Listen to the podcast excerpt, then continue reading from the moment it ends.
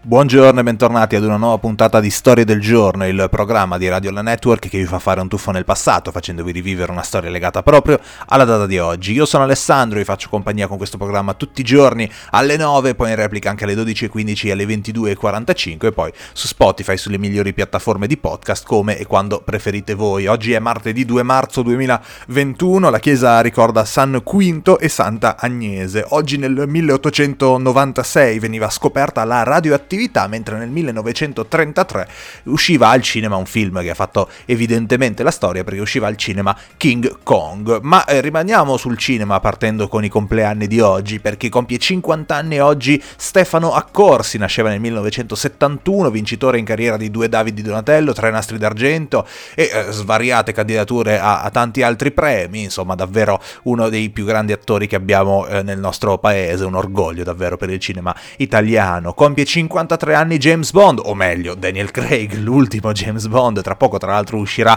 No Time to Die, dove uscirà l'anno scorso, poi non sto neanche a spiegarvi il perché non sia uscito, eh, settembre dovrebbe essere, settembre 2021 dovrebbe essere la data indicata per No Time to Die, che tra l'altro è anche la bellissima colonna sonora di Billie Eilish, eh, canzone davvero stupendo. Compie 90 anni Mikhail Gorbachev, politico russo, mentre nasceva oggi nel 1886, andiamo un pochino indietro, Vittorio Pozzo, allenatore mitico della nazionale nazionale campione del mondo nel 1934 e nel 1938, una leggenda del nostro calcio. A proposito di allenatori, compie 49 anni Maurizio Pocettino, allenatore del PSG, ex allenatore del Tottenham, insomma uno degli allenatori più eh, famosi, più desiderati anche del panorama internazionale calcistico. Nasceva oggi nel 1942 Lou Reed, cantautore e chitarrista, mentre compie 59 anni John Bon Jovi, eh, appunto ovviamente leader dei Bon Jovi, ma la puntata di oggi è sempre eh, a tema musicale perché compie 44 anni Chris Martin, leader dei Coldplay.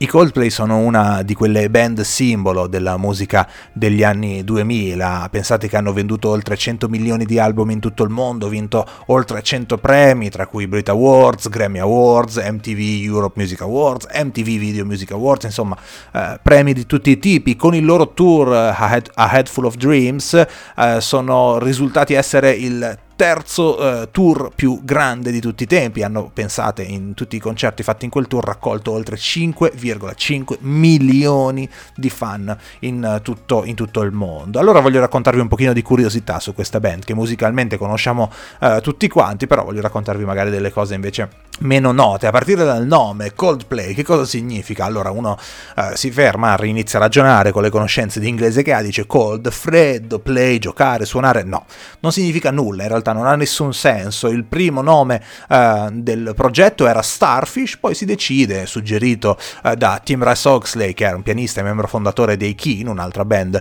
uh, inglese, suggerisce Coldplay e da lì rimane, non c'è un significato in realtà um, definito. Eh, c'è una storia divertente invece che riguarda Will Champion, che è il, il batterista, che all'epoca però del suo reclutamento nel, nella band non era in grado di suonare la batteria, che è un po' un problema. Eh, se la band cerca una batteria. Lui suonava pianoforte, chitarra, basso, ma appunto la band aveva bisogno di un batterista, quindi lui in soltanto tre mesi impara il necessario per riempire il posto vacante nella formazione dei Coldplay e da lì insomma eh, segnare la storia. A proposito degli esordi, eh, c'è un EP che insomma i, i, grandi collezionisti, i grandi amanti dei Coldplay desiderano, desiderano fortemente perché eh, la prima release dei Coldplay è del 1998 e vengono messe in commercio soltanto 500 copie fisiche, eh, quindi è l'EP Safety che ha un valore medio di mercato eh, tra i 500 e i 600 euro. In realtà neanche tantissimo, eh, pensavo molto molto di più per essere soltanto 500 copie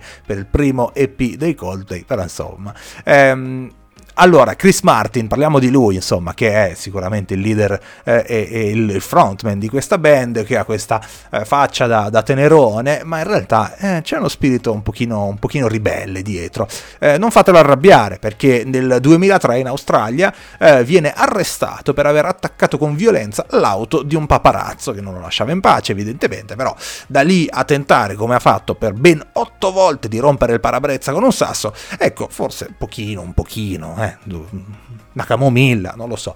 Eh, però chi l'avrebbe mai detto con la sua faccia da, da, da bravo ragazzo? Invece otto volte prova a rompere il parabrezza del eh, paparazzo. Eh, nonostante invece, ritornando ai, ai Coldplay, nonostante eh, siano una delle band più famose degli ultimi eh, vent'anni, hanno più volte rifiutato offerte eh, clamorose a livello di sponsorizzazione, dicendo di no per esempio a Gatorade, a Diet Coke, che volevano utilizzare la loro canzone, nelle, le loro canzoni nella, nelle loro pubblicità, loro hanno detto di no, nonostante probabilmente sarebbero stati pagati profumatamente. Oh, avete presente il video The Scientist? La canzone, bellissima il video. Ecco, se non ce l'avete presente, dopo andatelo a rivedere. Fatto sta che dovete sapere eh, che Chris Martin ha dovuto imparare tutto il testo della canzone al contrario. Eh sì, perché per poi realizzare eh, il videoclip era necessario eh, imparare il testo della canzone al contrario. Adesso andatevelo a rivedere e, e immaginatevi lo sforzo, lo sforzo che ha fatto